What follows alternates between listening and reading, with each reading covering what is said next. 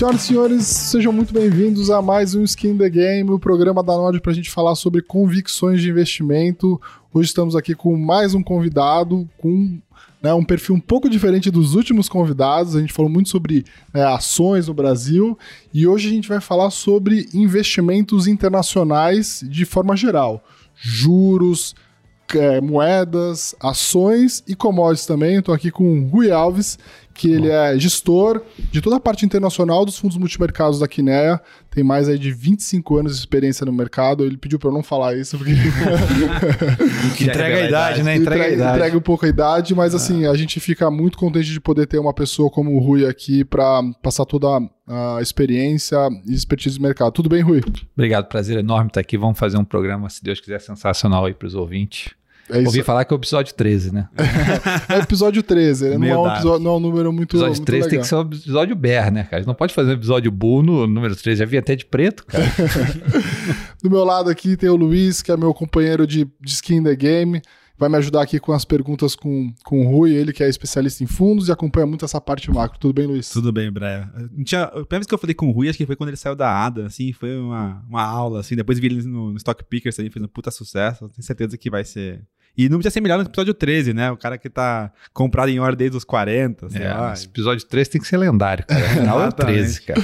Muito bom. O, Rui, eu queria que antes uh, você, a gente começar aqui com as perguntas, você explicar um pouquinho o que, que é o trabalho de um gestor que olha toda a parte de gestão de ativos internacionais, né? Tem uma complexidade bem grande você olhar olhar para um, um país como o Brasil, com todas as, as particularidades. Imagina olhar para um cenário mundial e gerir né, vários bilhões de reais com essa visão que não se não é só de equities ou de ou só de juros, né? Mas de uma forma geral, né? Como é que é o teu dia a dia e qual que é o desafio, né, de fazer essa gestão? É um, trabalho, é, um, é um trabalho fascinante, mas não é um privilégio nosso, né? Isso vem da, de uma escola de grandes gestores macros, né? Não estou dizendo que eu seja um grande gestor macro, mas de uma escola de grandes gestores macro, né? Que vem aí desde os anos 70, 80, né? Pessoas como Soros, pessoas como Druckenmiller, né? Pessoas que fizeram aí, enveredaram nesse caminho, né? E trouxeram essa, essa asset class, né? Essa, que é o global macro, né? Que é a parte de fazer macro é, sob o ponto de vista global. Então não é tipo assim, graças a Deus na Kiné a gente tem um time sensacional nesse sentido, né?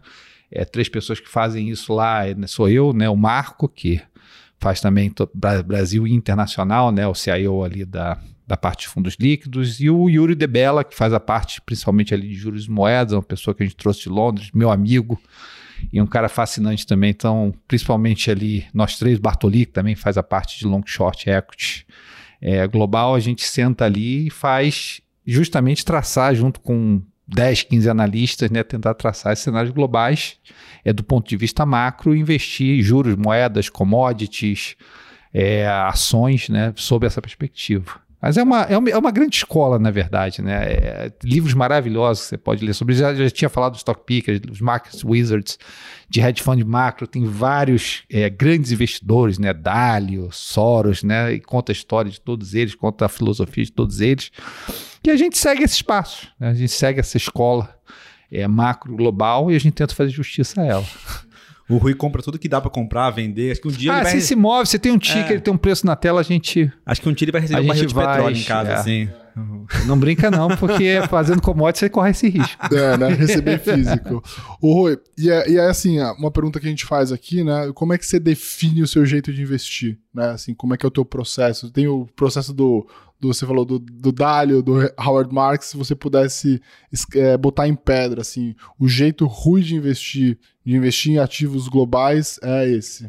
O jeito que a gente, que a gente faz isso na Quineia, cara, é muito. Dizer, é, é, gestão é, é, é uma arte, né? Todo mundo sabe disso, é uma arte. Não, não tem ciência. Se tiver ciência, ah, tem a ciência da gestão. Aí, cara, qualquer pessoa com um QI de 150 ia entrar, sei lá, na Caltech, na Stanford, né? Fazer um curso de como fazer gestão de ativos e ia ficar bilionário. E não acontece dessa maneira, né? Na verdade, pessoas com QI de 140, 150, elas não conseguem fazer gestão na grande maioria dos casos, né? Outro dia eu vi o Warren Buffett falar na, numa entrevista, até brinquei com, com o André, que é o nosso economista de, de US, que ele fala assim, cara, tem tanta gente brilhante, tanta economista brilhante, né? Me diz um economista que está na top né, de, da Forbes aí, ou da, os maiores fortunas do mundo, tem nenhum. Né? Então quer dizer o seguinte: você ser muito inteligente e você fazer dinheiro no mercado são duas coisas que não se falam. Tá? Infelizmente, não, ou felizmente não se falam. Né? É, o mercado, eu acho, precisa de muita lateralidade. Tá? Então, a primeira coisa para você quiser trabalhar no mercado é, é, uma, é uma capacidade de estudo in, incessante, incansável. É, e, e ao, ao, ponto de você parecer um cara é, completamente. É, não é brincadeira, não. As pessoas olham e dizem assim: esse, esse cara é meio louco, né? Meio obcecado. Pelo, obcecado, é uma obsessão. Você diz assim, as pessoas que olham de fora não conseguem entender como é que você consegue passar tanto tempo com a tua cabeça girando em cima daquilo insensavelmente, né? Que você para de ler uma coisa, você pega um podcast em cima, daí você vai para bicicleta para fazer ginástica, você vai com o podcast no ouvido, você para para andar num trecho, você está lendo no seu, no seu celular o que está acontecendo, você está uma série de livros encadenados, né? Um depois do outro, para você poder ler e, e, e esse é o starting point. Não tem como ser diferente, não tem. Não tem, tá?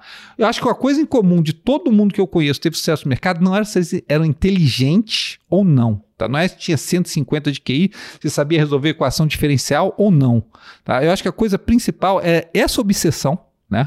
Eu vi uma outra frase do Buffett maravilhosa outro dia que ele diz assim: quando eu contrato CEO, a coisa principal para mim é saber se how, o quão importante é o dinheiro. Porque o cara tem que ser apaixonado por aquilo para começar. O dinheiro tem que ser um acessório. Mesma coisa investimento. O cara tem que ser apaixonado, o cara tem que ser obcecado por aquilo, né? Porque é um jogo, de uma maneira ou de outra, e é um jogo sofisticadíssimo. Repetido né? infinitamente. E você, repetido infinitamente. E você tem que querer ganhar. Você tem que ser obcecado por aquilo, você tem que querer ler incessantemente sobre aquilo e você tem que não achar normal perder. Né? É, não é normal, não é o que você está tá lá para ganhar. Né? Então, primeira coisa, né? ser apaixonado, ler incessantemente. E eu acho que uma frase maravilhosa sobre o gestor né, é aquela: o gestor é pago para mudar de ideia porque é, é, o que você mais tem que fazer, né? É, é, uma, é uma mistura de você ler incessantemente, considerar, se considerar bem informado, logicamente, você está lendo incessantemente sobre um assunto, você está se considerando bem informado, mas ao mesmo tempo saber que aquela informação, talvez de uma hora para outra, você tem que jogar ela toda fora e começar do zero, né? É, sobre o que você está pensando. Talvez hoje a gente esteja olhando para o mercado nesse momento específico, você olha certos ativos que a gente acreditou por muito tempo que iriam numa direção. Não, talvez esteja errado com relação àquilo.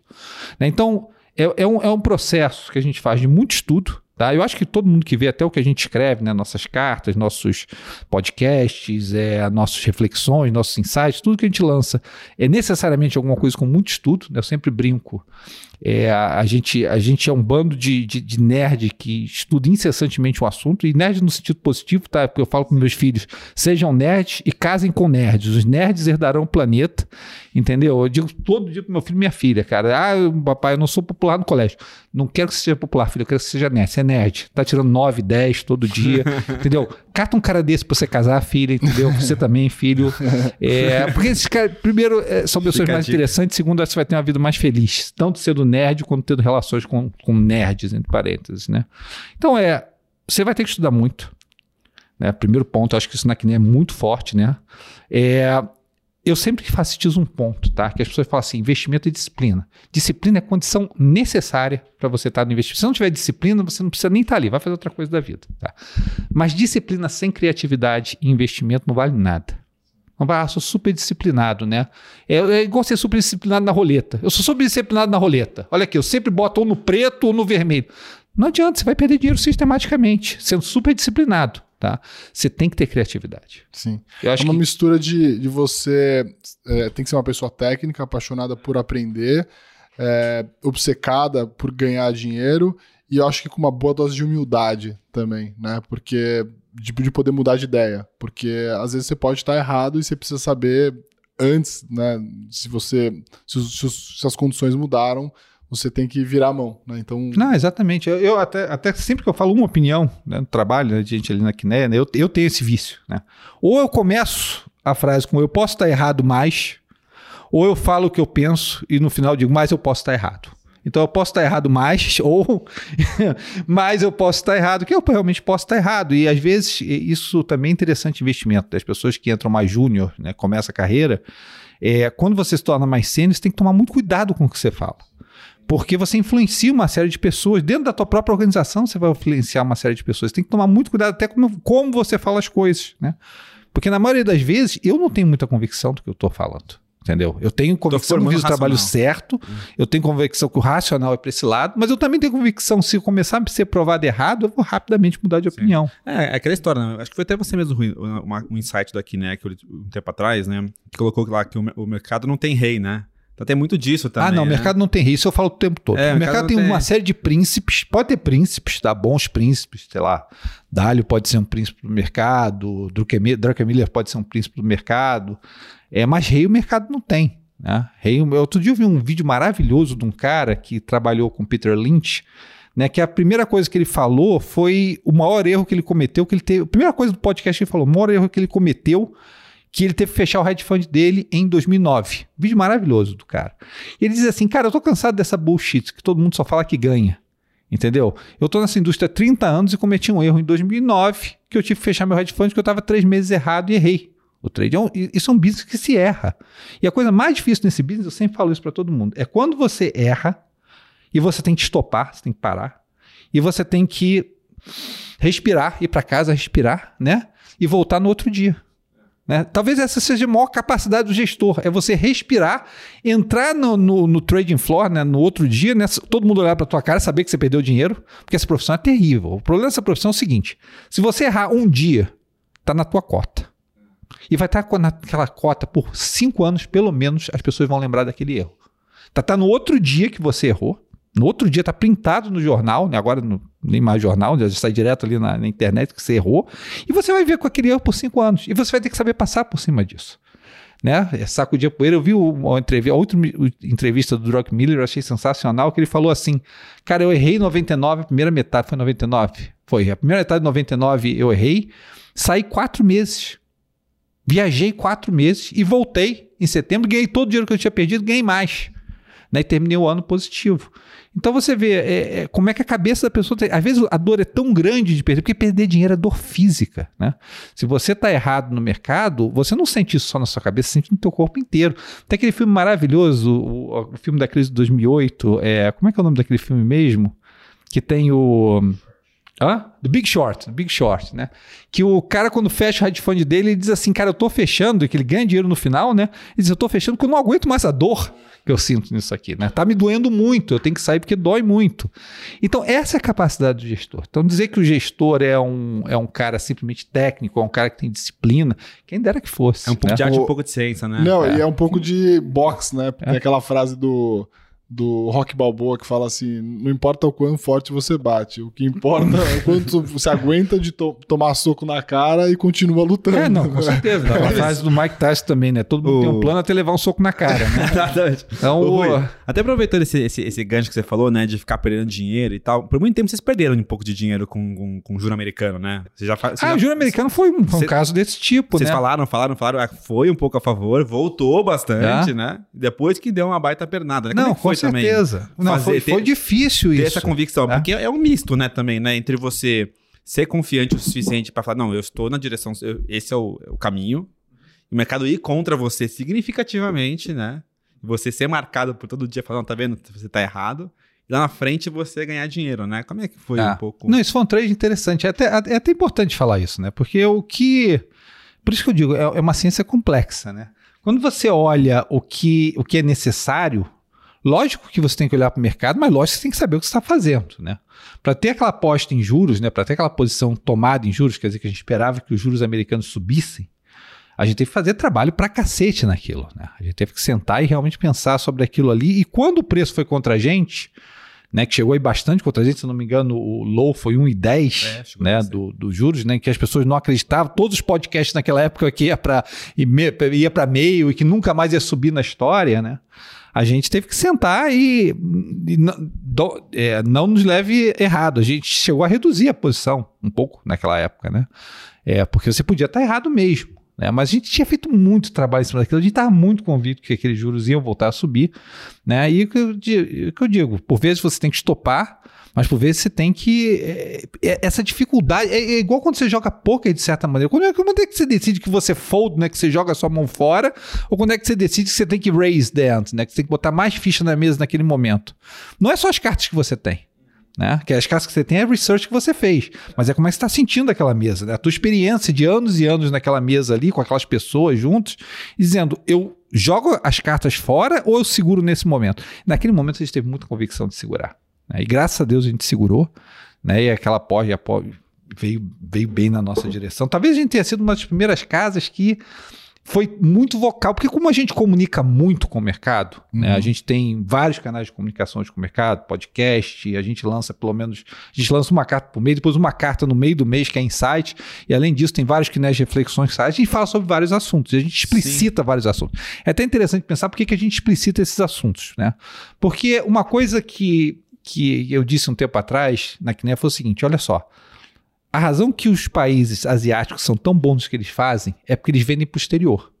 Tá? A Toyota é boa ou a Samsung é boa, é porque eles vendem produto para o mundo inteiro. Né? Não é à toa que o Lada ou o carro russo é um lixo, porque não vende para o resto do mundo. A gente, a gente, chegou a comprar um tempo aqui nos anos 80 esse lixo de carro. Mas se você não bota para fora, se você não mostra o que está sendo que está sendo feito internamente, você não melhora também. Porque a crítica que vem de fora é que te faz com que você pense duas vezes o que está fazendo. E está então, marcado lá, né? Exatamente. A gente comunica tanto com o mercado hoje de uma maneira, primeiro, o analista tem que ter convicção suficiente de pegar a sua opinião e mostrar ela explicitamente. Tá? Abrir explicitamente o que ele está pensando. E, e, é sujeito a crítica quando faz isso. Tá? Mas a gente fazendo isso constantemente faz com que nossas opiniões fiquem cada vez mais fortes. Então a gente escreveu uma carta naquela época que, eu, se não me engano, se chamava Tio Sam luta sua nova guerra. Né? Foi quando os juros foram contra a gente. E a gente escreveu Tio Sam luta sua nova guerra, que a gente falava, cara, do jeito que está o mercado de trabalho nos Estados Unidos, não vai ter jeito, esses juros vão ter que subir. Tá? E realmente eles subiram. Tá? É engraçado que hoje em dia a gente já está questionando se realmente vai continuar essa direção. A gente já mudou de cabeça nesse sentido. Mas naquela época a gente achava. Então é outra dificuldade da profissão. Tá? É quando você larga suas cartas, né? E daí, se você largar suas cartas, o cara do lado pode mostrar um 2 e um 5, mostrar que estava blefando, sim, né? Sim. Ou quando você resolve carregar aquelas cartas. Né? O que, que te diz que você está certo ou está errado? Não tem como você saber no momento. É simplesmente você. É, é, o jogo repetido ao infinito que te prova que você faz uma estratégia certa numa estratégia errada. Sim, é, é, a consistência é a prova que você tem um processo que funciona. Né? Exatamente. Porque senão é a sorte, né? Que tá, que é, o Kierkegaard tá... tem essa frase maravilhosa, né? Como é que é essa frase dele que a vida tem que ser vivida sempre para frente, mas ela só pode ser entendida pra olhando para trás. Né? Ah. Então, gestão é a mesma coisa. Gestão você só consegue entender depois de anos o que você fez. Você olha para trás e assim, ah, é assim que eu fiz e é assim que deu certo. Né? Mas você tem que viver o mercado de cada dia e tomar decisões completamente no escuro. Todo ano eu digo que é o ano mais difícil. Putz, esse ano vai ser muito difícil. Cara. Olha só, cara. Puta, que ano difícil, é. cara. E esse ano, eu tô falando de novo, nossa, esse ano tá difícil demais, né? Mas porque é o ano que você tem que viver para frente que você não sabe o que vai acontecer, né? Os outros anos você tem o benefício do hindsight. É, toda... Pareciam todos mais fáceis. Mesmo 2008 ou 2020 pareciam mais fáceis. É. Né? Exatamente. Olhando para trás, tudo é muito claro. Tudo, né? parecia, tudo era muito claro e parecia óbvio. Exatamente. Né? Sempre é óbvio. O, o, o, é engraçado, né? Porque às vezes eu procuro algumas matérias minhas antigas, né? Que eu dei entrevista e tal.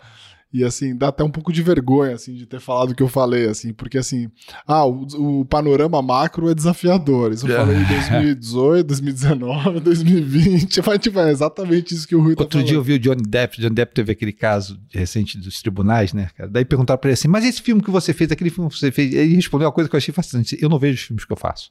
Eu me sinto mal vendo os filmes que eu faço.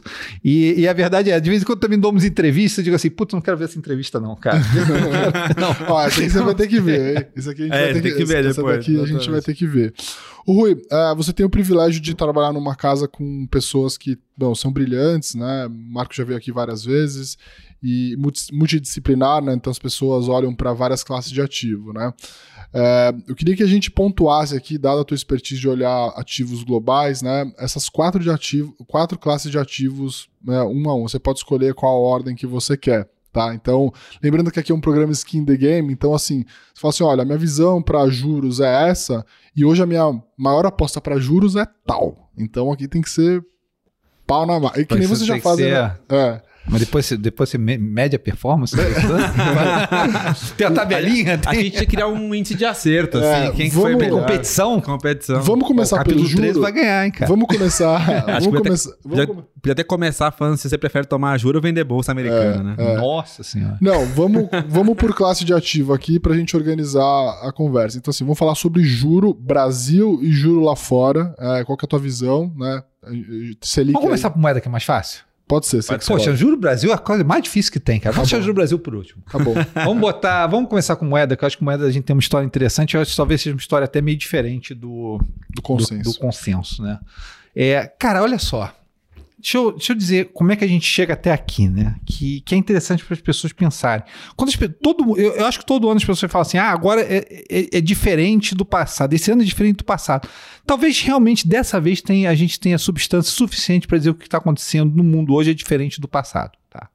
E é o que eu sempre falo: nem toda década é uma década de plenitude, nem todo período da economia é um período de plenitude. Embora né, as pessoas mais novas, principalmente, elas se acostumaram a ver só plenitude. Né? Você vai um período de crescimento global, né? desde que a China entrou para a Organização Mundial do Comércio ali em 2000, né? você teve crescimento de mercados emergentes, o Brasil veio junto, né? É, eu lembro da euforia ali do Brasil do começo dos anos 2000, mas foi um período para o mundo muito bom. Os últimos Queremos 20 anos. crescimento e desinflação, É, né? crescimento, desinflação e, e sem juros. Poxa, é um período maravilhoso. Mas olha só, se a gente for, se a gente voltar, eu sempre digo isso. Você coloca no cara, na cabeça do cara que nasceu ali, o baby boomer que nasceu no pós-guerra e teve que poupar de 1960 a 1980. Cara, esse cara só viu coisa ruim, cara. Esse cara teve que poupar para aposentadoria dele, tá? Talvez o cara nasceu ali em 1930, vai. Trabalhou de 60 a 80, são os prime years da vida dele de, de renda. Cara, esse cara pegou o mercado de ações global colapsando, esse cara pegou o mercado de bondes, né, de, de renda fixa colapsando. Esse cara só perdeu capital por 20 anos, praticamente, entendeu? Até que lá, por volta dos anos 80, começo dos anos 80, chegou o Paul Volcker e começou a reduzir a inflação. Esse cara, mas esse cara só perdeu dinheiro. Foram 20 anos, cara. E não é uma história assim, putz, não é o século XIX, é. Foi pouco tempo atrás, tá? Aí coloca na, na, na situação do cara que nasceu 20 anos depois. Putz, cara, esse cara começou a poupar, vamos dizer, em 85 até agora ele tá poupando. Puta, cara, esse cara só pegou bonança, né? Esse cara só pegou os Estados Unidos crescendo, mercado acionário, né, saindo ali sete vezes earning, chegando a 25 no topo da, da bolha de tech ali, 21 recentemente, né? É, pegou o mercado de bonde que precificava 14% de juros, né, chegando a precificar ali 1, 0, né? Perto de zero, negativo em alguns países, né? O bom, aquele bonde do famoso bonde de, é, de longo prazo da Áustria, né? Aquelas umas loucuras que foram feitas, mas só cresceu o capital do cara. Esse cara só viu bonança. Para esse cara só existe bonança. Sobre de mercado Tá. pra cima, né? É, mercado, os dois mercados para cima, né? Então, eu, eu sempre falo, tem a estratégia que é a estratégia 60-40, né? Aquela estratégia que se investe em equities e renda fixa. A gente está nesse ano, no terceiro pior ano, e o ano não acabou, tá? A gente está só em junho. No terceiro pior ano da história dessa estratégia Que é o portfólio médio do americano, né? Que é o forma. portfólio médio americano. Então esse cara, eh, a gente pensa assim, ah, o S&P só caiu 20, só caiu 20% até agora. Parece que caiu pouco, lógico, em tech, naquelas bolhas de tech, no Covid, caiu mais do que isso. Mas você olha o quanto foi perdido de riqueza até agora, tá parecendo mais o cara dos anos 60 aos anos 80. Perdeu-se muita riqueza, porque bondes caíram, cripto caiu, equities caiu, tudo caiu junto. Não teve lugar para se esconder, né? Tudo se perdeu dinheiro. Aí eu pergunto assim, e se a gente tiver não vou falar de uma década, não. Se a gente tiver num período em que seja mais disso. Tá? E num período em que seja mais disso, mas ao mesmo tempo você não tem outra saída, porque ninguém. Você falou que tem 25 anos de mercado, né? Ninguém com menos de. com 20 anos de mercado, talvez, viu as taxas de juros terem que subir de forma consistentemente no mundo. Depois de 2008, ninguém mais viu isso, tá? E se as taxas de juros tiverem que subir de modo consistente, pelo menos o que está na curva? Aí, 4% de juros nos Estados Unidos. tá? Como é que isso fica para as moedas? Porque para mim isso é interessantíssimo. Talvez seja o case mais interessante. Vou gastar um pouco mais de tempo nesse case, porque eu acho que eu não vi ninguém falar isso ainda. Tem duas coisas que eu vi- não vi ninguém falar. Eu não vi ninguém falar do que a gente falou dos efeitos da inflação nos números econômicos, foi nossa carta no mês passado, tá? Até porque a gente descobriu isso olhando bottom-up empresas e não foi um pe- pensamento macro. E a segunda coisa que eu não vi ninguém falar até agora é a diferença estrutural entre os juros americanos e os juros em outros países. Permita-me. Nos Estados Unidos, pela história dele, né, Fred Mac, Fannie Mae, pela, pela, pelo jeito que o mercado de hipoteca foi feito, praticamente toda a dívida do consumidor americano, que mais de 80% é hipoteca, ela na verdade, ela é em taxas fixas de longo prazo. Então, se sobe o juro curto, aquele estoque ali que foi refinanciado quando o juro estava 1%, aquele estoque nunca afeta você enquanto consumidor. Uhum. Tá? E você tem, então, um privilégio que os Estados Unidos, o principal canal em que afeta a economia americana, não é necessariamente a subida do juro curto. O principal canal que afeta a economia americana é quando a S&P cai e quando as empresas não têm acesso a crédito. Isso que afeta a economia americana. Caiu 20%. Como a, a poupança das famílias está muito concentrada no mercado acionário, no mercado maduro, e as pessoas tomam risco no mercado acionário nos Estados Unidos, se cai o S&P, a poupança da família é, é, é imediatamente afetada, mas o juro curto não afeta, porque a mortgage dele está no longo prazo. Então os Estados Unidos têm uma tendência completamente, uma estrutura completamente diferenciada quando ele quer subir juros. Coloca a situação do Reino Unido, coloca na situação do Canadá, da Austrália, de outros países, principalmente do que a gente chama de Commonwealth, né, que são os países que saíram ali do, do Reino Unido, né, mais britânicos. Essas mortgages são precificadas na parte curta da curva, na sua grande maioria. Eu tinha uma mortgage no Reino Unido. Eu tinha. Em 2008, quando isso, isso é curioso, 2008, quando as taxas de juros foram cortadas para zero praticamente, eu não pagava nada de mortgage. Nada, porque minha taxa era Bank of England. Eu não pagava nada. Então, tipo assim, eu passei dois anos sendo financiado, morando de graça na casa que eu tinha uma mortgage. É fantástico fui isso. comprando uma mansão com É 10 fantástico quartos. isso, fantástico isso. Cheguei pra minha esposa, legal, vamos gastar mais. Qual é o pensamento? Não, vamos gastar mais, porque não precisava mais pagar mortgage, né? Agora, o corolário é, quando sobe as taxas de juros curtas, esses países sofrem muito mais. Aí você coloca, não vamos falar do, do, do mundo ali, é, da Commonwealth, coloca o mundo da União Europeia. Esse cara não pode subir juros. Não dá para esse cara. Esse cara tá, esse cara hoje está menos meio por cento de juros, 7 trilhões de balance sheet do ECB, e a Itália já está gritando. O ECB já teve que segurar a situação da Itália, mesmo considerando que a taxa hoje é menos 50 basis points. Tá? Então, o mundo hoje tem uma dificuldade estrutural muito grande para competir com os Estados Unidos se a gente tiver que subir juros. Tá? E você tem bolhas de housing no Canadá, você tem bolhas de housing na Austrália, você tem bolhas de housing no Reino Unido. O Reino Unido eu conheço bem, porque eu já morei lá há muito tempo. Eu sei o quanto. É, é- é aquela coisa fantástica. As nossas casas, essa coisa de casa como investimento é um pensamento fantástico, porque a gente criou isso nos últimos 40 anos. Tá? Não existia isso. Casa. Casa é um lugar onde você bota um, um bricks, um telhado, né? Aquilo ali é a tua casa. Mas a valorização que houve nesse, nesse, nesse ativo casa ao redor do mundo é imenso, né? Você vai em Los Angeles, eu vi um. Eu estava no avião vindo para cá, eu vi um vídeo sensacional mostrando, na verdade, você sabe que desde 1974, praticamente, né, tirando os períodos mais recentes, mas considerando o período mais recente também de renda real, não subiu a renda real do trabalhador americano mediano desde 1974. E o preço de casas continua subindo. E o preço de aluguel continua subindo em relação à renda. Né? Então você tem um processo em que o principal ativo do mundo, volto a lembrar, não é o S&P. O principal ativo do mundo é casa.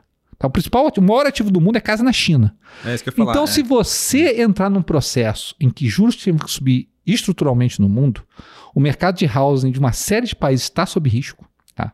E não o dos Estados Unidos. Os Estados Unidos, vamos dizer assim, seria o mais defensivo possível, porque tem essa característica que foi criada pela história dos Estados Unidos, que as mortgages estão na parte longa da curva, e graças a Deus para os Estados Unidos hoje, você tem vendo como 2008 que tirou aquelas mortgages que tinham reset automático né, depois de dois anos. Então, o que, que isso faz pensar? Não só os Estados Unidos é a economia mais forte, mas ela tem a facilidade a possibilidade de realmente subir juros sem que ela quebre tá, esse mercado de housing e o consumidor. Se isso é verdade, a vantagem competitiva para juros nos Estados Unidos é enorme. E se isso é verdade, a vantagem competitiva do dólar é muito grande, principalmente no período em que você tem é, é uma desaceleração econômica, que tende a beneficiar o dólar já naturalmente. Se o dólar se beneficia da desaceleração econômica e se os Estados Unidos têm uma vantagem competitiva natural hoje de poder subir juros em relação às outras economias, tá? talvez, primeiro, talvez o dólar seja, vê que eu já falo talvez, né? Talvez o dólar seja é, a posição para você estar tá? dentro desse conceito para os próximos anos. Tá? E talvez é, o que está precificado na curva de juros de alguns países hoje seja muito agressivo. tá? Por exemplo, a gente olha o, o que está precificado na curva de juros do- da União Europeia. Está precificado aí, vamos dizer, de 250, 270 É, basis é, points. tá? 300, vai. É 300, fala 300 para arredondar, tá? Os 300 basis points, eu acho que vai para alguma coisa como tá menos meio, vai para 2,5, 2,3, uma coisa dessas, tá? Pode ter mudado a precificação essa manhã. Mas é por volta disso. A gente fica olhando e diz, será que esse cara vai conseguir colocar 300 basis points nessa curva? Se é menos 50, Tá esse cara já está gritando, Entendeu? Será que esse cara vai conseguir fazer isso? Porque as pessoas é, elas modelam muito né, no, nos anos 70. Né? Ah, a inflação, quando tem inflação, faz o que se faz nos anos 70. Nasce um cara chamado Paul Volcker, ele chega ali no, num certo momento. Aliás, o livro do Paul Volcker é maravilhoso. Eu estou lendo o livro, relendo o livro dos três é, banqueiros centrais da minha época. Né? O Volcker, o Volcker não é da minha época, não sou tão velho assim. Mas o Volcker, né? o, o Greenspan, né? o livro dos três, e o do Bernanke. E o mas o, o, o, o que acontece nessa, nessa questão? Talvez o dólar seja a, a moeda para você estar, tá? E talvez a Europa não consiga subir juros na velocidade que está sendo colocada nesse momento. Então, talvez um trade interessante é você estar comprado no dólar e você começar a dar os juros europeus. Tá? No pensamento de que a Europa não vai ter essa capacidade. Eu estava falando, na verdade, dos anos 40, né? Porque nos anos 70 todo mundo pensa que ah, tem que subir juros. Tá? Os anos 40 foram diferentes. Os anos 40 você teve inflação, foi pós-guerra, tá? Você teve inflação, você teve três ondas grandes de inflação nos Estados Unidos e nada, você não subiu juros. Tá? Porque não dá para subir juros, porque na verdade o governo estava tão endividado no pós-guerra que seria um tiro no pé subir juros. É quase uma momento. dominância fiscal. É, assim. foi uma dominância fiscal daquela. Foi a dominância fiscal dos anos, dos anos 40 50. Tá? E, e, a Europa tem uma dominância fiscal. Tá? Eu, o, o, o, Charles Gav, da Gavcal, fala uma coisa sobre o Japão que é, que é fantástica. Diz assim, talvez o Japão tenha sempre se, se auto-sabotado para nunca ter que subir juros. Né? Porque, na verdade, o endividamento é tão grande, se ele tentar subir juros, ele quebra toda a estrutura da economia. Então, talvez seja uma auto-sabotagem para que você nunca tenha que subir juros naquela economia. E talvez a Europa precise de uma auto-sabotagem para nunca ter que subir juros, porque se ela tiver que subir esses juros nessa proporção, ela quebra possivelmente né? aquela. Ah, mas daí ela compra o bonde externo, o bonde da. Ela compra o bonde da periferia para segurar. Olha só, num mundo que está todo mundo tendo que apertar a taxa, você vai fazer um kiwi, né? As avessas, né? Você vai ter que comprar a periferia enquanto você está. Cara, para tua moeda não vai ser legal. E daí talvez venha o segundo trade aí que eu vou te dar, né? Compra o dólar, vende o euro. Não só pelo fato de que a gente acha e, e aplica no juro europeu, porque não só a gente acha que a Europa não vai conseguir subir esses juros, como a Europa, que sempre foi um país, desde que eu me conheço como, como gênero, a última década, a Europa foi um país superavitário do ponto de vista de conta corrente. Então, que sempre segurava o euro. Porque quando o país é superavitário na, na conta externa, cara, vender a moeda é um trabalho difícil pra cacete, cara. Você vai vendendo a moeda e toda hora vem aquele fluxo em cima. O fluxo vem é. em cima. Você não tem mais isso no euro. Sim. Você Sim. não tem mais o fluxo. Até, até aproveitando isso, Rui, você falou do dólar, né? É, muita gente faz isso contra o real aqui, né? Enfim, como é que você vê assim? Aqui a gente tem uma posição já bem mais privilegiada pro real, né? Um juro alto, uma inflação que ainda não cedeu, pode ser que seja um pouco mais de juro. Então você tem o Fed de um lado subindo o juro, a gente já subiu. O trade com dólar com real, como é que você faria? Cara, olha só, é, a gente, a gente fez ele long, tá? é, a gente pegou o primeiro movimento, aquele primeiro movimento de 5,50 para 4,90, a gente pegou esse movimento na concepção de que o real ainda é a moeda que, quando você ajusta o carry pela volatilidade, é o melhor carry do mundo ajustado pela volatilidade, exceto pela Turquia. Mas a Turquia não é um país, né? então, é, a gente disse, cara, a gente tem que ter essa posição. Agora, num cenário de desaceleração global, que é o nosso cenário, a gente fez duas cartas de desaceleração global, fez uma pequena entre mês, entre o mês de maio, se eu não me engano, e depois fez uma maior, que se chamava os limites da física, no final do mês de maio. Tá? Dentro desse cenário já fica um pouco mais difícil. Vender o real eu acho difícil pra caramba, cara. Quando você vende contra um carry imenso desse, é você diz assim, putz, você tem que ter muita fé. Corrói a sua alma, né? É, é, é, difícil, cara. Vender contra um carry desse é difícil. Mas tá comprado no real é, num ambiente de desaceleração global é mais difícil. Tá? É mais difícil. A gente teve o trade, a gente não teria ele agora. Mas então, também não quer dizer que se em certo momento a gente possa voltar. Depende mas se a gente preço, voltar, né? depende do preço, né? Depende da, da, conjuntura. Mas se voltar, a gente provavelmente volta long real de novo. Tá. tá. É, se fosse para fazer, faria é, long faz real. long real. Mas é que a gente é fundo do... A gente por um tempo passou assim, long real, tá? E long dólar. Entendi. Tá, a gente teve isso bastante tempo. Long real, long dólar, vendido em moedas como dólar australiano, que é, que é o dólar australiano é aquela moeda para mim interessante, né, cara? É porque é uma moeda de risco. Ela basicamente responde a risco global junto com o neozelandês, né, que é muito colado nela. Mas não te paga yield, não, não tá Sim. te pagando carry. Então, ativo de risco sem carry é, é complicado, né? Um o, euro, o euro em cima também, mais uma, uma cesta de moedas que tem mais ou menos essa característica. Né? Não paga yield, mas ao mesmo tempo são moedas de risco. Bom. Muito bom. Então, é, dentro das quatro caixinhas de classe de ativo, Roleta. hoje a posição é, pra- em moedas para vocês hoje É comprado compra- no dólar. comprado em dólar, talvez vender, vendido em euro em algum momento. Vendido em euro, vendido em moedas que, de risco que não te pagam yield. Vamos Boa. colocar dessa maneira. Vamos, vamos pro juros? Vamos pros juros. Ou, Agora- não, ou vamos- você tem quer- que ser bolsa, né? Que você quer deixar Vamos, vamos juros para bolsa, vamos para juros por vamos pra último, bolsa. até porque eu já dei uma dica dos juros aí com É, juros sim. europeu. É, Vamos para bolsa. Bolsa. Bolsa Brasil hoje negociando a 5 vezes EBITDA, sei lá, 7, 6 vezes lucro. Acho que até 4 vezes EBITDA agora já, né? Enquanto a gente tá falando, acho que já caiu mais É. um pouco. E, e bolsa lá fora, a bolsa americana, se você for olhar eh, as FANGs, né? Elas voltaram assim pro low de, de, de uma métrica que você olha lá também, é, o valor das empresas menos o EBITDA, enfim, tem uma série de, de, de premissas lá que você põe. Qual é a tua visão? Bolsa americana hoje já caiu o que devia cair, voltou para a média de PI, já é uma boa para comprar?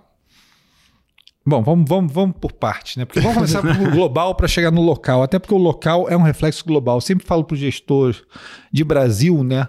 É, cara, olha, eu, eu, eu acho muito isso, tá? Aliás, eu vou, vou, vou- dar a dica, né? Qualquer gestor de Brasil, para mim, tem que estar olhando o global, pelo menos no top-down, com a mesma seriedade, ou com mais seriedade que olha o top-down do Brasil. O rabo na banda do cachorro, né? Pois é, exatamente, porque no final das contas, é seguinte, às vezes eu vejo muito, muitas pessoas do Brasil dizerem assim, cara, tá acontecendo isso aqui no Brasil por causa de... Digo, Não tá acontecendo por causa disso aqui no Brasil, querido. Não tá, não tá. Toda ação de banco tá, tá, tá da mesma maneira no mundo inteiro, toda ação de petróleo tá da mesma maneira no mundo inteiro, toda ação... Os, os setores, principalmente os setores que são macro, eles não são determinados pelo Brasil, eles são determinados globalmente, tá? Eles, tendem a, a ter uma correlação muito forte entre eles. tá? Então, olhando para o global, Vamos lá. O S&P hoje tá barato? Não, barato não tá, tá? Ah, Rui, mas é fácil você dizer isso depois que é o 20%, mas lá em cima você estava dizendo que estava barato? Não, lá em cima a gente estava vendido. E a gente escreveu que estava vendido. tá? A gente já até escreve que está vendido no S&P É, teve- desde a metade do ano passado. É, teve um texto de vocês chamado Davi versus Golias. Ah, Davi né? versus Golias. Você me lembrou do Davi versus Golias, excelente. No começo do ano, bom você ter me lembrado, dezembro, a gente fez um café com Quineia e fez um texto chamado Davi Golias, que dizia, cara, a gente acha que a Bolsa Americana é venda em relação à Bolsa Brasileira. Tá? A gente achava que a Bolsa Brasileira era compra, a Bolsa Americana era venda. Tá? E foi um trade que funcionou muito bem. Mas por que a gente achava que a Bolsa Americana era venda? Porque eu acho que duas coisas. Primeiro, você tinha um índice preço-lucro que estava na casa de 20 vezes, né? Com os juros reais que a gente imaginava que era para cima. Porque primeiro a gente imaginou que os juros nominais iam para cima, mas a, segunda parte do nosso trade nos juros foram os juros reais. Você disse, cara, os juros reais vão subir. E quando o juro real sobe, a bolsa morre, cara. É só ver o Brasil de 2021. Subiu os juros reais, a bolsa morre. Né? Nada ma- mata a bolsa mais rápido do que tirar liquidez. Nada, nada. Bolsa, ah, não, tirou liquidez, a bolsa morre. A bolsa é um produto de liquidez, principalmente. Ah, a bolsa, no final das contas, é um fluxo de caixa, né? É. Então, se você sobe a taxa de desconto, né? Você mata a bolsa. Não, exatamente, mas não só isso. Se você começa a tirar a liquidez do sistema, né? Principalmente nos Estados Unidos, você tira o dinheiro da pessoa física, é, foi mortal para a bolsa, né? E primeiro, o PI era muito alto.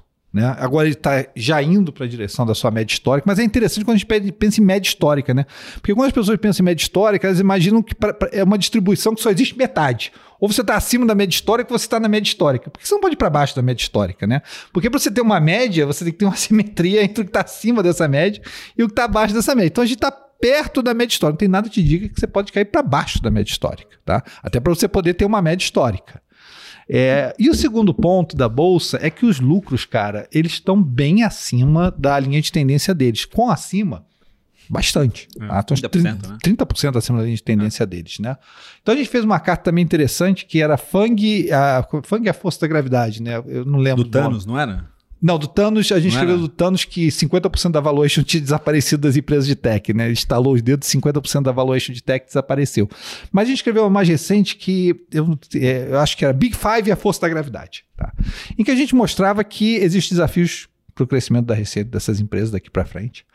E, cara, o segundo ponto é que você- o, que o que a gente imagina? Duas coisas têm que acontecer na S&P. O PI tinha que contrair, já contraiu bastante, mas talvez por um prêmio de recessão, se a gente realmente for para uma recessão global, ele vai ter que contrair mais, né? vai ter que ter um, um prêmio de risco de equity maior do que você tem no momento, tá? Então essa é a parte do PI. Mas os lucros, o que a gente imagina? A gente imagina que eles têm que voltar aos 30% que eles estão acima da tendência, porque você teve muita inflação também no período. Então parte do fato que ele está 30% acima é porque você está rodando a quase 10% de inflação, está rodando a 2%, tá? Então a gente imagina que tem que voltar metade desse caminho. Bota nesse sentido, tá? Se você faz essas contas, Tá? É, a gente diz o seguinte: a gente é neutro nessa faixa de 3.800, 3.700, a gente acha que ainda tem mais caminho para baixo. A gente seria comprador por volta de 3,400. Isso que eu estou falando hoje, tá? Mas a gente pode mudar de cabeça, tá? Seria comprador por volta de 3,400 e cada vez que ele se aproxima ou passa de 4 mil, a gente vende mais. Tá? É como a gente tem trabalhado, tá? Não quer dizer que amanhã vai ser a mesma coisa, né? Se você realmente disser, olha, a recessão está presente, os lucros vão cair 20% do topo, talvez a gente diga assim, só sou comprador em 3 mil, 3.400 eu sou neutro, 3.800 eu vendo. Tá? Essa coisa é dinâmica, essa coisa não é fixa, tá? Quem dera eu que existisse valores fixas e e, cabeça fixa nesse sentido. Mas a gente ainda tem essa cabeça da Bolsa Global. E não é que a gente falou, a gente. É, eu acho que o Marco, que vendeu a Bolsa antes de mim até, ele começou a vender. A Kinea está vendida em Bolsa Global, talvez desde a metade do ano passado. Entendeu? E realmente a gente se beneficiou de não ter sofrido com essa bolsa, né, no, com, a, com o sell-off de tech que teve no começo do ano. Mas eu acho que não tem um caminho. Brasil. Até um ponto antes disso, Rui. Até é. tava vendo uh, essa questão, né? Fazendo essa conta outro dia, né? Se você pegar o Equity Premium, né? Que é esse retorno acima da renda fixa, né? Historicamente lá, 4,5, né? Uhum. Vamos colocar que vai ser 5,5, que você tem um prêmio de recessão, né? Uhum. Um juro real aí de 1,5, 2, você tá falando de um S&P ainda, né? Sim, sem, sem considerar que você vai ter compressão de lucro, né? Ah, você começar a fazer isso, você vai para 3 mil. Vai para uns 3 mil. É, quando né? você faz essa conta, a gente fez essas contas. É, o problema é que essa conta assusta, né? A gente sentou para fazer essa conta, vai lá. É. Eu cheguei pro, pro, pro, um rapaz que trabalha comigo, Daniel, digo, vai lá, Daniel, faz essa conta aí, faz, vai, faz. Quanto é que deu? 3 mil. Pô, 3 mil, Daniel. Você tava 4 mil varada, né? Pô, não, faz de novo, cara. Tá errado isso aí. Vamos fazer. Pô, deu 3 mil? Pô, tem um cenário de 2,800 mesmo, é, é isso mesmo, cara? É, é. é, não, quando você faz a conta, dá números é, desse tipo, né? E o problema é que a gente tem, enquanto ser humano, uma, uma noção de anchoring, de, de ancoramento muito forte, né, cara? A gente tá olhando pra tela, tá 4.200, cento e pouco na época, daí você faz a tua conta, dá 3 e alguma coisa, e diz assim, cara, será que a minha conta realmente está certa? Porque é parte da dificuldade da profissão mesmo, né? Sim. Mas talvez essa conta esteja certa, talvez a gente tenha que ver níveis mais perto aí dos 3.200, né, pra gente poder ter um all clear. Então hoje, até agora, comprado em dólar, é, neutro em bolsa americana, ainda não. não vem, bolsa, é, bolsa, bolsa, ainda pode vendido, cair mais. Estão vendidos, tá, estão vendidos. Vendido em bolsa americana, ainda pode cair mais. Agora, juros no Brasil, essa é a ah, grande pergunta. Não, não, com a Bolsa, bolsa no Brasil. Brasil. Bolsa, no Brasil, Brasil é Depois de falar de commodities, depois juros no final. Tem alguma top pick aí, assim, de, de, ações lá fora, independente do cenário, tem alguma coisa que você gosta muito, assim? É... Cara, a gente gosta de empresas de petróleo, tá? A gente gosta das Chevron. empresas de petróleo. É, cara, não é só Chevron, tudo. Por que que está acontecendo no mundo, tá? É, é eu, já, eu já falei tanto desse tema, né? Que eu, talvez seja eu não, não quero chover no molhado porque eu já falei demais desse tema. O que está acontecendo, cara, é simples, né? As pessoas, começaram um processo top-down no mundo de que eu vou mudar a matriz energética, fizeram besteiras enormes. Eu acho que agora está sendo provado. Né? A primeira vez que eu falei isso em público, o pessoal. Meu Deus, cara, o cara está dizendo que o mundo está fazendo é besteira é na, na, na, na, matriz energética. Mas estavam, tá, tá provado, estavam fazendo besteira na matriz energética. Né? Por quê? Porque sempre que você é, eu falei isso até no, podcast dos sócios. Sempre que você começa com qualquer processo econômico de cima para baixo, chega um iluminado o que que seja, o iluminado chega, você vê que esses processos não deram muito certo na, na realidade socialista, né? Quando o iluminado chega e diz assim, eu vou mudar o mundo de cima para baixo, da minha visão de como o mundo deve ser, cara, o resultado para a economia é terrível. É sempre terrível, sempre terrível, né? Por quê? Porque tudo na economia, cara, é de baixo para cima, né? São milhares de processos de ah. baixo para cima que fazem com que a economia se crie. Então a gente criou um processo em que a matriz energética foi ditada por alguns iluminados europeus, né, que passar essa, essa, essa, cultura para o resto do mundo. E, cara, e, e, colocou numa situação difícil. Eu sempre só falo isso: quem sofre é o mais pobre. Tá? Não é o cara que está sentado em Bruxelas tomando essa decisão. Quem sofre é o mais pobre. Tá? E, cara, faltou investimento em petróleo. A PUC Rio não tem mais ninguém querendo fazer engenharia de petróleo.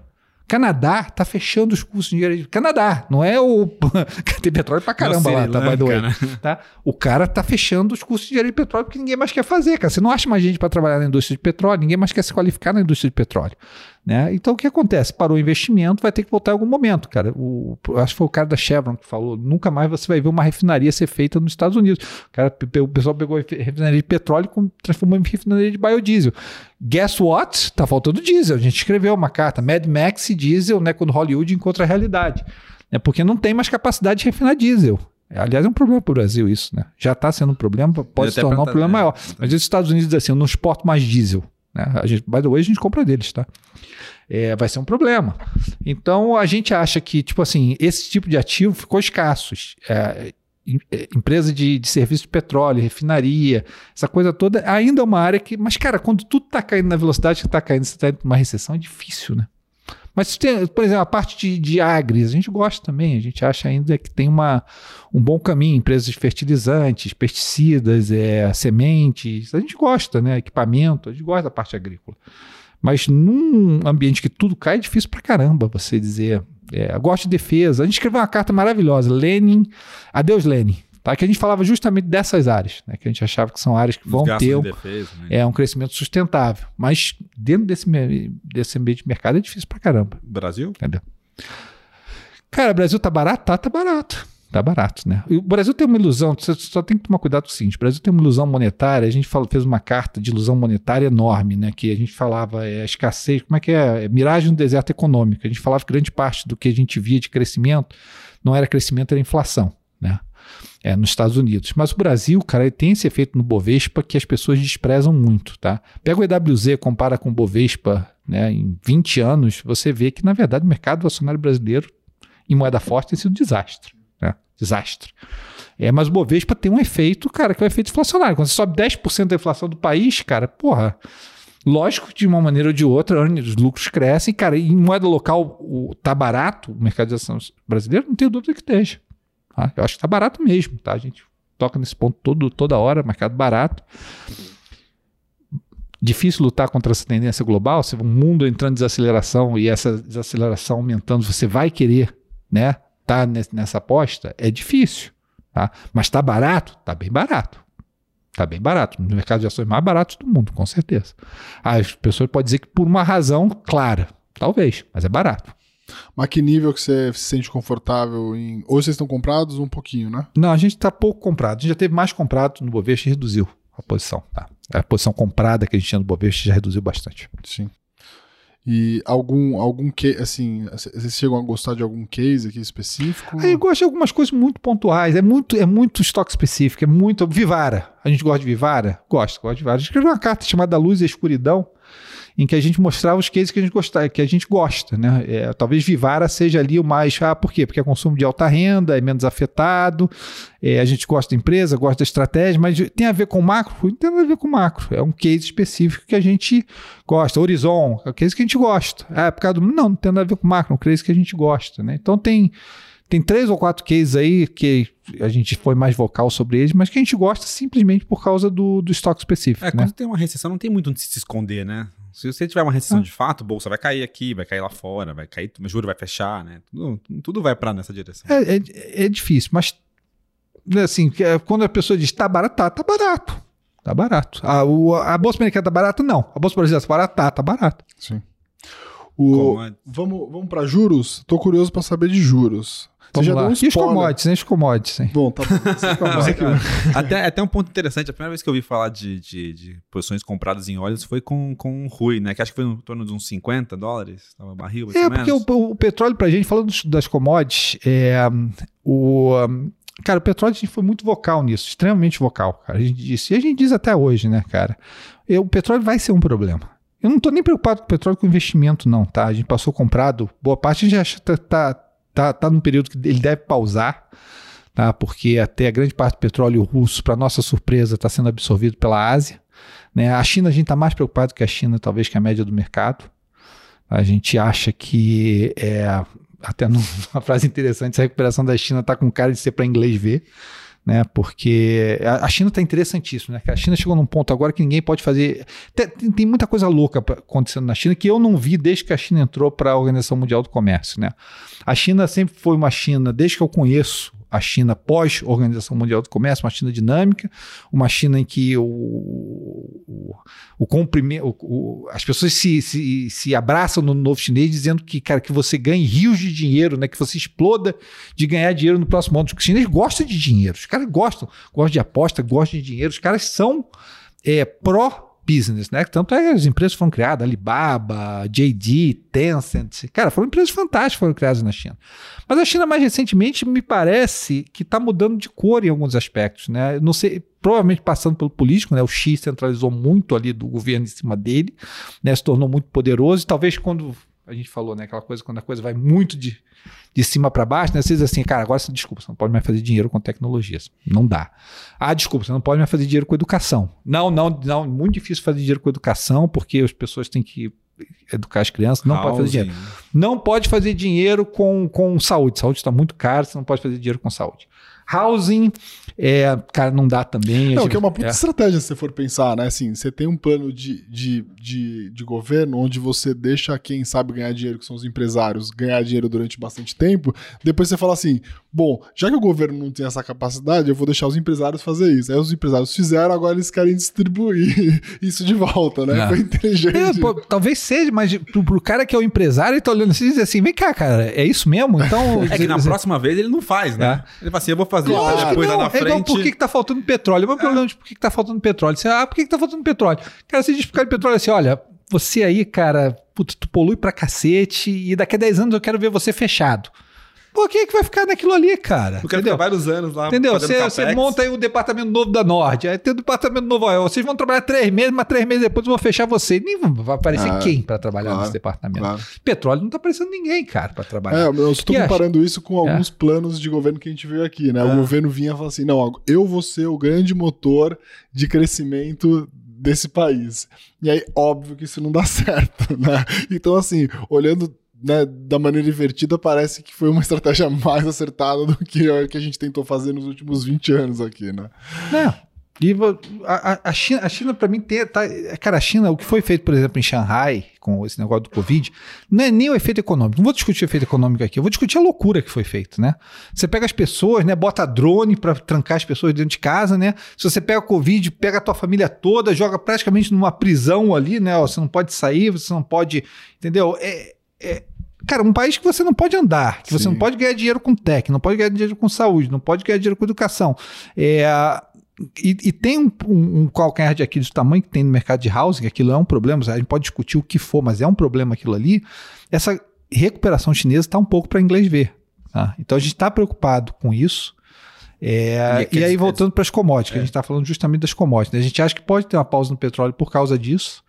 É, porque, na verdade, o óleo russo para nossa surpresa, tá? Que a gente pensou que o óleo russo está saindo do mercado, mas se olha os dados mais recentes, o óleo russo está realmente indo para a Índia e para a China. Não sei quanto mais a Índia e a China conseguem absorver de óleo, porque a Índia já está usando praticamente 100% das refinarias dela. A China pode absorver mais óleo. É, mas a verdade é que o óleo ainda não saiu do sistema, esse óleo russo. Pode sair até o final do ano, mas ainda não saiu do sistema.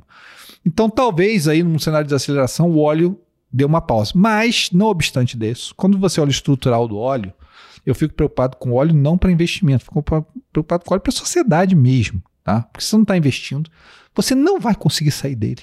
Lamento, lamento muitíssimo informar. Você pode botar quantas pás de, de, de vento ou células. É, não, não vai sair, cara. Né? Não vai sair. Não vai porque, é, eu sempre falo, todas essas pás de vento de células fotovoltaicas, elas só lidam com 17% do problema. 17% do problema é o grid elétrico.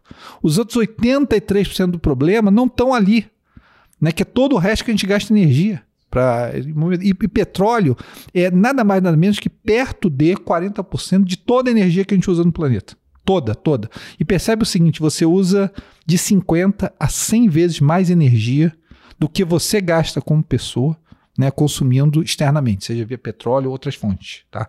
É, eu sempre brinco, o ser humano é uma lâmpada de 100 watts, né, mas um americano médio gasta 10 mil watts para se manter vivo. E 40% disso é petróleo. Tá? Então você dizer que vai sair disso, cara, esquece, tipo assim, esquece, cara. É, é, é, tipo assim, você não vai sair provavelmente na minha geração. Os países emergentes estão entrando em vários sweet spots, né, de curva de consumo, onde o consumo começa a crescer muito. De Índia, por exemplo, é um caso desse, né? Se você continuar crescendo economicamente a Índia, a necessidade de consumo de petróleo da Índia exponencia para cima. É, então, a gente tem um case estrutural do petróleo de longo prazo muito forte, né? E refino, diesel, por exemplo, é pior que isso, né? Porque você. Ninguém quem, quem quer uma refinaria. Ah, vou fazer uma refinaria aí na frente. Ninguém quer.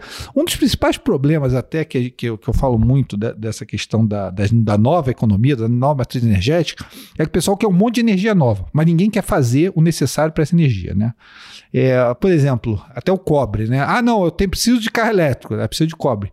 Vai fazer uma mina de cobre hoje em dia. Sabe a quantidade de água que o troço gasta? Gasta água pra cacete. Daí aparece um, um cara de, do meio ambiente com, com alguma razão, não tô tirando a razão do cara, não diz assim: desculpa, essa mina de, de- cobre não dá, querido. Não dá, não dá, porque é muita água, é muito impacto ambiental. mas é o cobre que você precisa Pra fazer o carro. para fazer o carro elétrico. E, e- e essa cadeia toda fica travada nisso. Aí fica aquela Entendeu? imagem do Nazaré, né? É. O cara Jorge- fazendo a conta ali, É. com a cacete. Aí essa cadeia fica travada nisso de um lado, né?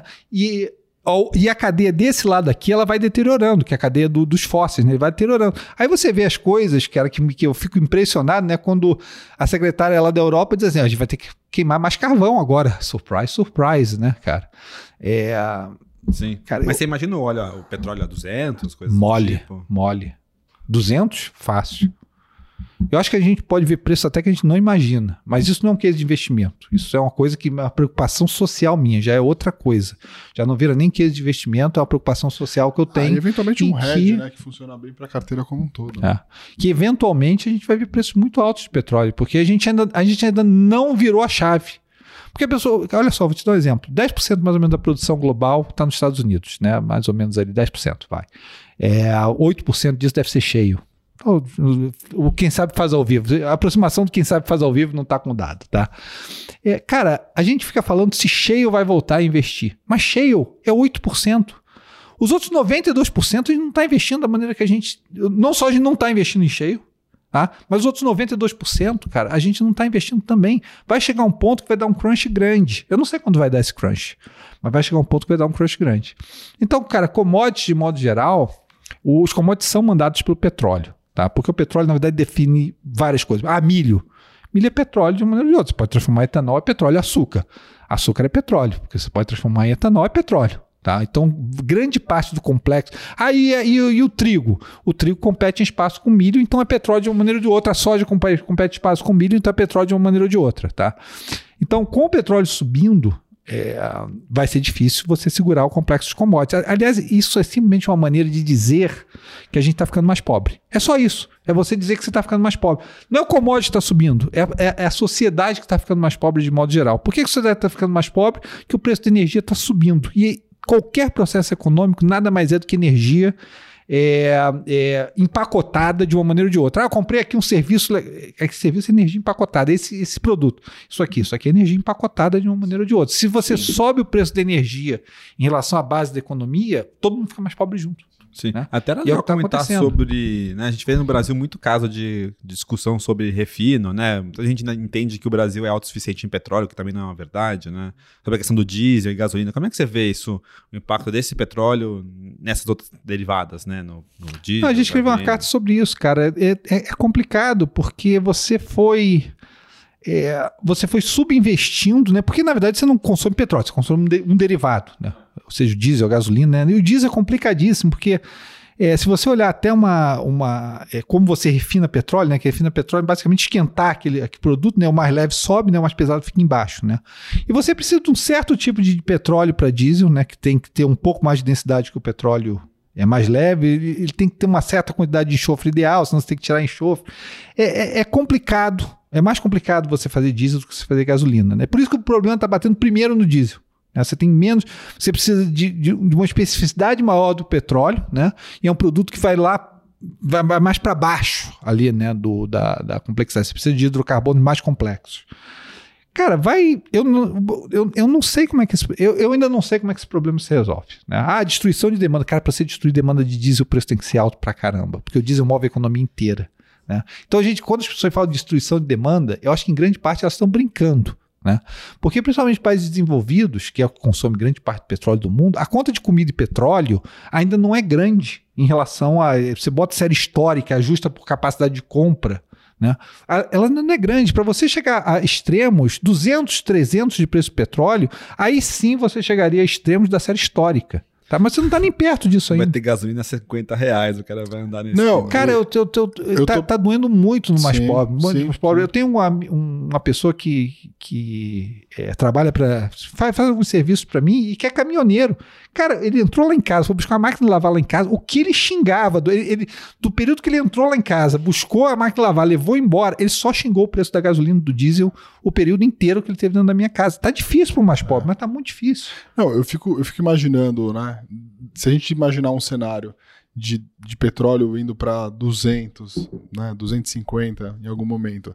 A gente está assim, o presidente já está com algum problema de, de, né, de, de, comunicação com, com caminhoneiros e tudo mais, repasse de, de preço, né, e a Petrobras nesse meio campo fica meio dividida entre né, fazer o projeto social e, e ser uma empresa que realmente visa lucro, né. É, me parece um ativo assim muito vai pagar a conta assim é óbvio que a população vai pagar a conta né? E, e eu acho que vai ter uma preocupação grande, eu acho que tem que ter sim uma preocupação grande com o social, isso impacta principalmente o mais pobre, mas fico imaginando se, se, né, se Petrobras nesse, nesse, nesse ambiente todo vai ser um negócio que vai, vai ser. Por isso que a gente gosta, né? Que mais das júniores, né? Eventualmente o, o governo já está falando em tributar a importação e tal, mas é, a gente prefere né, empresas júniores como PetroRio, enfim, até Recôncavo, do que ficar posicionado em Petrobras, apesar de todas as quedas, apesar do valuation muito barato, né? É. É, Rui, é, precisamos ir para o último bloco, falar sobre juro. A gente tem juro é, o Brasil subiu o juro antes que todo mundo, né? Talvez isso tenha sido uma coisa boa, talvez, claro, olhando em retrospectiva também, acho que deve ter caído mais do que deveria. É, agora a gente tem um cenário aí de, de taxa de juros alta. O que, que você imagina? É, juros ficam é, esse ano nessa casa, a gente aumenta mais 50 bips e depois a gente tem uns juros caindo. O que, que você imagina? Essa você é a pergunta tá... mais fácil, né? Antes, antes de responder essa pergunta, só qualificar a questão do petróleo, tá? É, isso é um case que a gente tem estrutural, tá? Porque eu não sei, talvez com a recessão, talvez até o petróleo ceda um pouco antes de subir, mas uhum. eu acho que estruturalmente é, o petróleo vai ser um problema social, nem de investimento aqui. Uhum. O problema é que não vai ser discutido nem nessa sala, vai ser discutido em Brasília, vai Sim. ser discutido em Washington. Vai ser um problema sério nesse sentido estruturalmente. Vamos falar dos juros. Para falar dos juros local, tem que falar dos juros global. Tá? E falando dos juros global, a gente teve essa tendência autista, né? a gente tinha essa cabeça autista para o juros global. A gente acha que está mais difícil agora está bem mais difícil, né? Onde foi precificada a curva americana no momento? E se a gente pensar que a gente está indo, porque olha só, a inflação é um fenômeno. A inflação que a gente vê hoje não foi gerada hoje. Tá? A inflação que a gente vê hoje foi gerada 18 meses atrás. Tá? Foi por decisões dos 18 meses atrás, quando você. A gente teve o diretor de política monetária no nosso programa, no Café com Quinéia, que ele falava o seguinte, do Bacen, né? O Bruno Serra, que ele falou assim: Rui, quando chega em junho de um ano, eu já não posso fazer mais nada da inflação daquele ano, só posso pensar na inflação de 2023. Tá? Porque a inflação que foi gerada até aqui, ela foi gerada 18 meses atrás, não tem mais nada que eu possa fazer. Então, quando diz assim, ah, o Fed subiu os juros de 75 basis points por causa do CPI, mentira. Ninguém é burro no FED. Tu acha que o FED é um bando de, de, lunático que viu um dado hoje que foi de decisões de 18 meses atrás e subiu? Não. O FED está querendo botar suas credenciais para funcionar e apertar as condições financeiras. Mas quando você olha o que está acontecendo nos Estados Unidos, olha só, M2, que é a base monetária, parou de crescer. Vai ter efeito da inflação? Lógico que vai ter. Fiscal, virou completamente. Vai ter efeito da inflação? Lógico que vai ter. A gente está fazendo uma análise dos bancos, já estão ficando apertados em capital. Talvez tenha algum efeito em crédito nos Estados Unidos. Se recessionar, vai ter um efeito em crédito? Lógico que vai ter. Então a inflação vai ser a mesma 12, 18 meses na frente? Não vai ser. O Fed sabe disso? Sabe. Ah, por que ele está apertando mais agora? Porque é um jogo. É um jogo de pôquer que ele joga com o mercado. Ele diz assim, cara, eu não posso deixar esse mercado sair da minha mão.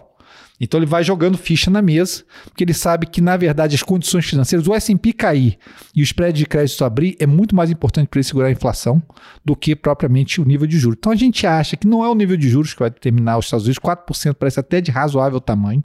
Tá podendo mudar a cabeça amanhã, tá? Essa call é difícil, tá? Não é, de todas as calls que eu estou dando aqui, por isso que eu deixei por último, é mais difícil, tá? Mais difícil. 4% parece ok, contando que as condições financeiras cedam. Que condição financeira cedeu? O S&P continuar caindo, os prédios de crédito continuarem abrindo, a economia recessionar, de uma maneira ou de outra. Pode ser uma recessão leve ou não. Tá? Já seria suficiente esses 4%.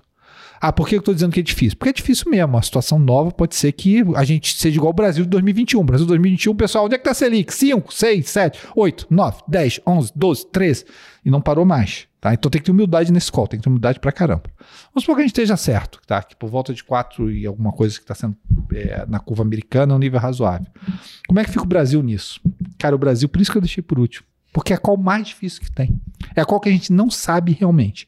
E é a qual que a gente não tem posição. Tá? Por quê? Porque se você for desacelerar realmente a economia brasileira, talvez você chegue num ponto em que é, volte o fiscal a ser um problema. Né? Porque lembra, né? hoje está com o preço de commodity alto. Vamos supor que a gente realmente recessione o mundo, os preços de commodity comecem a ceder e o Brasil comece a apresentar os problemas que ele sempre apresenta quando se desacelera, porque a gente acha que a economia brasileira vai desacelerar. Tá? A gente acha que a gente está passando por um período. A gente vai lançar uma carta hoje ou amanhã sobre isso. É o objeto móvel e a força irresistível. Né? A força irresistível são juros. Né? 13% de juros em cima da cabeça. O objeto imóvel é o Brasil que a economia tende, teima em ser resiliente no momento. Então, o que aconteceu? A política monetária parou de fazer efeito? Não, a gente acha que a política monetária parou de fazer efeito. Você teve uma. É, é, é, são os 12 a 18 meses. Né? Quando você olha 12 meses a 18 meses atrás, a política monetária brasileira ainda era acomodatícia. Tá? Quando você olhar o Brasil 12 meses na frente, você vai estar passando por um período em que a política monetária era muito, é muito restritiva. Então o Brasil vai ceder em crescimento. Então, com o Brasil cedendo em crescimento, você entra novamente na questão da dominância fiscal? Não sei. Ou não, ou não. Simplesmente o Brasil cede crescimento, é um, é um período visto mais benigno, porque as commodities continuam ok, e o Brasil entra num, num ponto que a inflação cede rapidamente, né, e você consegue começar a cortar juros. Não sabemos. Tá? Não, tipo assim, pegar a posição que a gente tem juros no momento é nenhuma. Tá? Nenhuma. Tipo assim, a gente acha que dá juros, porque já tem corte para caramba precificado na curva. na curva um pouco mais para frente, né? Você vai dar juros naquele corte ali, depois daquele corte você vai dar juros? Difícil, entendeu? A gente a gente está carregando praticamente seis a oito meses que a gente não tem posição de juros no Brasil. E graças a Deus a gente não teve, tá? Porque se a gente tivesse, a gente estaria errado, errado, na posição. Então a gente está reservando, assim, deu várias ideias aí para vocês, várias ideias, mas a gente vai reservar essa call de juros de não dar essa call de juros no Brasil, Até porque a gente não tem. Nesse, nesse caso americano, Rui, até queria ver como é que você vê, né? Porque é, para você conseguir desacelerar essa inflação, claro que a inflação não é esses 8, mas pensando nos 4, que é um Core PCI, que é o grosso uhum. ali da, do realmente onde o Fed vai querer trabalhar, né? Tem um desemprego super baixo, a gente tem uma, oferta, uma demanda de trabalho gigante para a oferta que tem, né? É, o nível de desemprego que você tem que gerar para conseguir trazer essa inflação para baixo, ela é não é desprezível, né? Não vai ser, não vai ser subindo o desemprego em meio ponto que você vai conseguir trazer uhum. essa inflação para baixo, né? Então, é, é, é, de se pensar que a gente vai ter uma, uma, não vai ter uma recessão leve, não vai ser, não vai ser uma, marol, uma marolinha, né? Tem que ser um negócio mais profundo, eu acho. Como é que você vê isso? Eu, olha só, a recessão, se vamos, vamos colocar, o que é uma recessão nos Estados Unidos? É interessante pensar isso, tá? É, que eu, eu diferencio, a gente diferencia na Quineia o, a recessão do imponderável, tá? Porque o que realmente destrói o mercado é o imponderável. 2008, não consigo emitir nem, nem é, letra de crédito de importação, não consigo importar, exportar, não consigo. Corrida bancária, fila na porta de banco. Isso é imponderável. Quanto é que vale o mercado no imponderável? Não sei.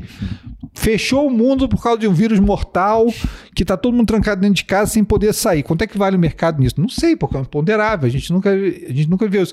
Foram destruídas as torres gêmeas dos Estados Unidos. Quanto é que vale o mercado? Não sei, porque. É, não, eu, eu, não teve ataque terrorista. Eu nunca teve ataque terrorista. Não sei quantas guerras vão ser geradas por causa desse ataque. Eu não sei valorizar. Não sei valorizar. O perigo do mercado é sempre quando o mercado se vê frente a frente com o imponderável. Quanto é que a, Nasdaq, a bolha Nasdaq vai cair depois de ter estourado? Não sei, quem viveu aquilo ali não tinha a menor ideia, mas é o imponderável.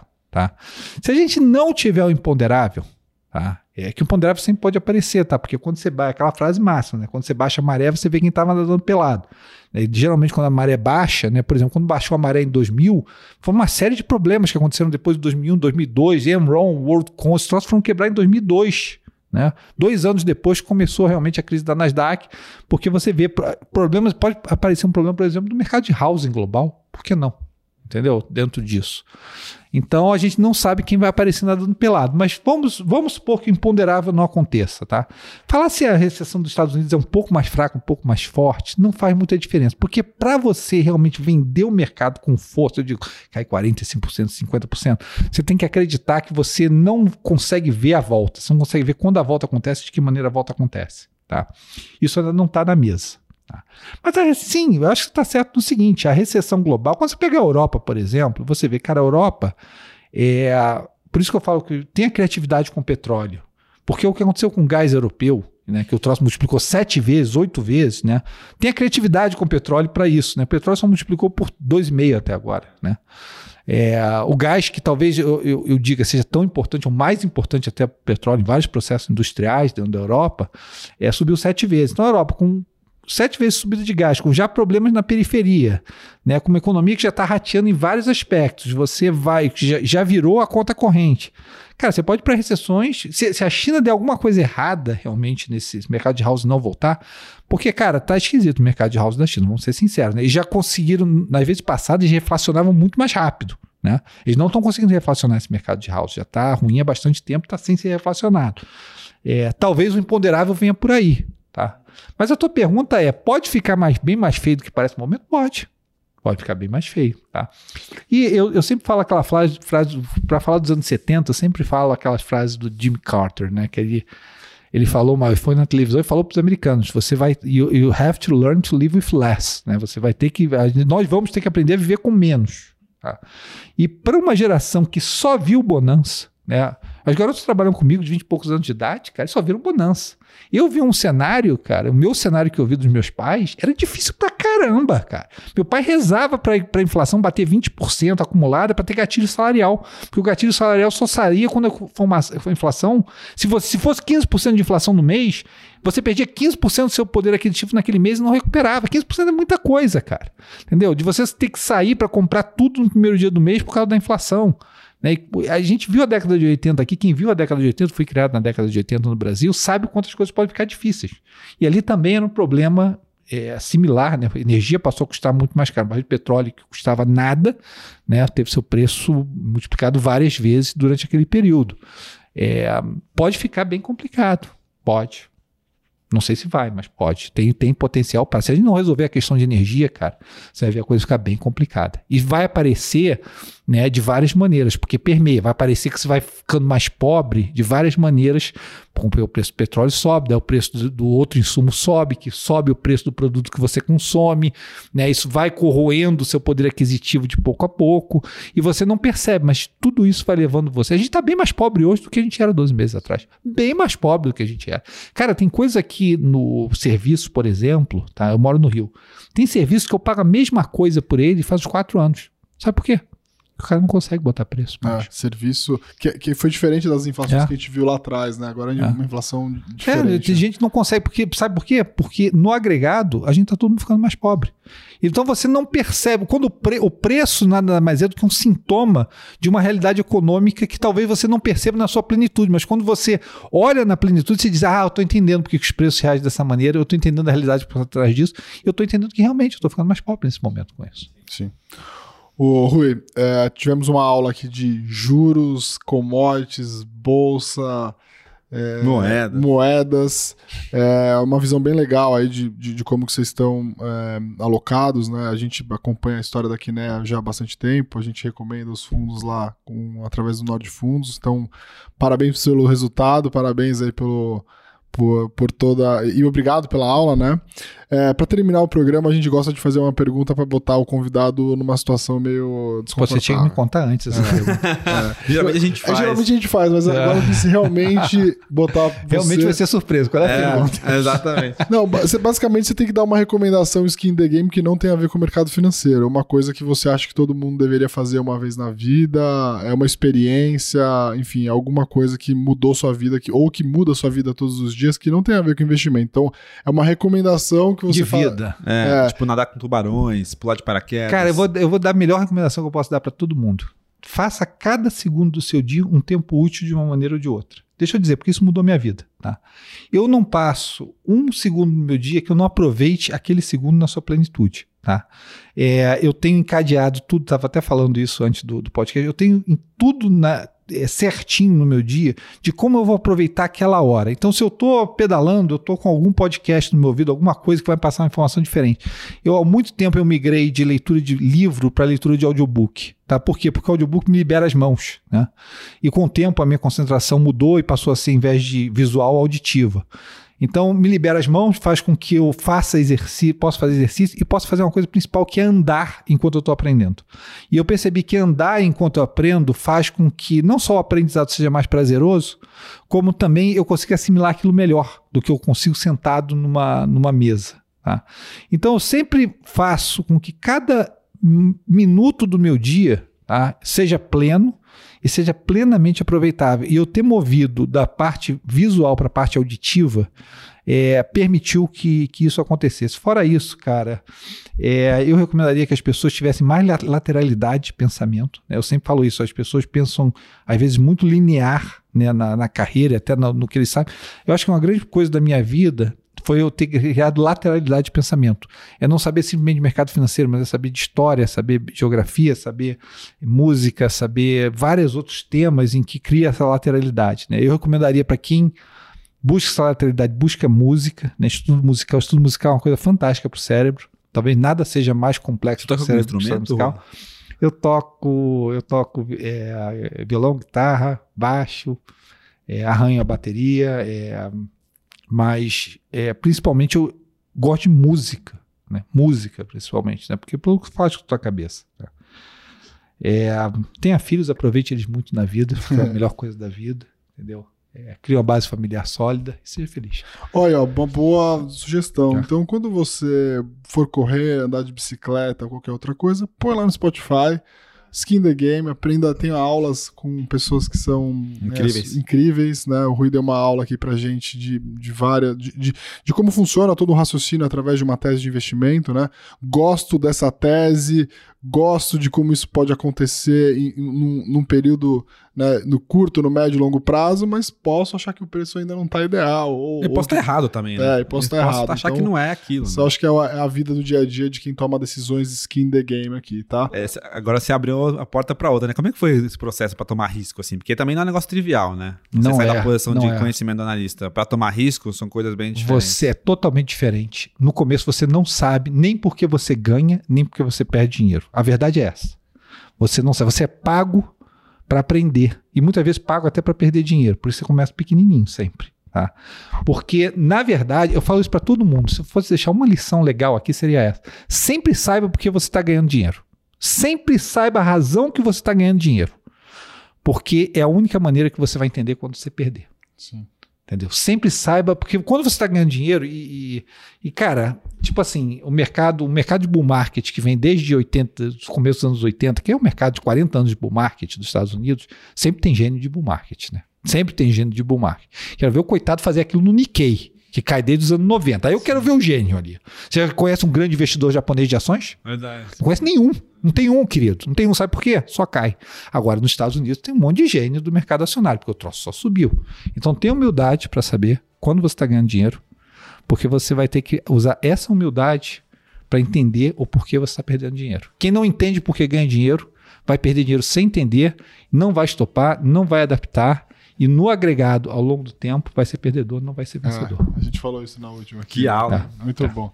Rui, queria te agradecer. É, queria, aliás, recomendar ao pessoal que quer entender mais como funciona a gestão. A Kinea faz um trabalho espetacular, não só gerindo os fundos, né, com uma equipe super qualificada, mas também é, contribui muito para a gente né, conhecer as teses. Então, tem as cartas mensais, tem os podcasts. Eu recomendo muito que passem, deu uma passada de olhos lá nas últimas cartas, são muito boas.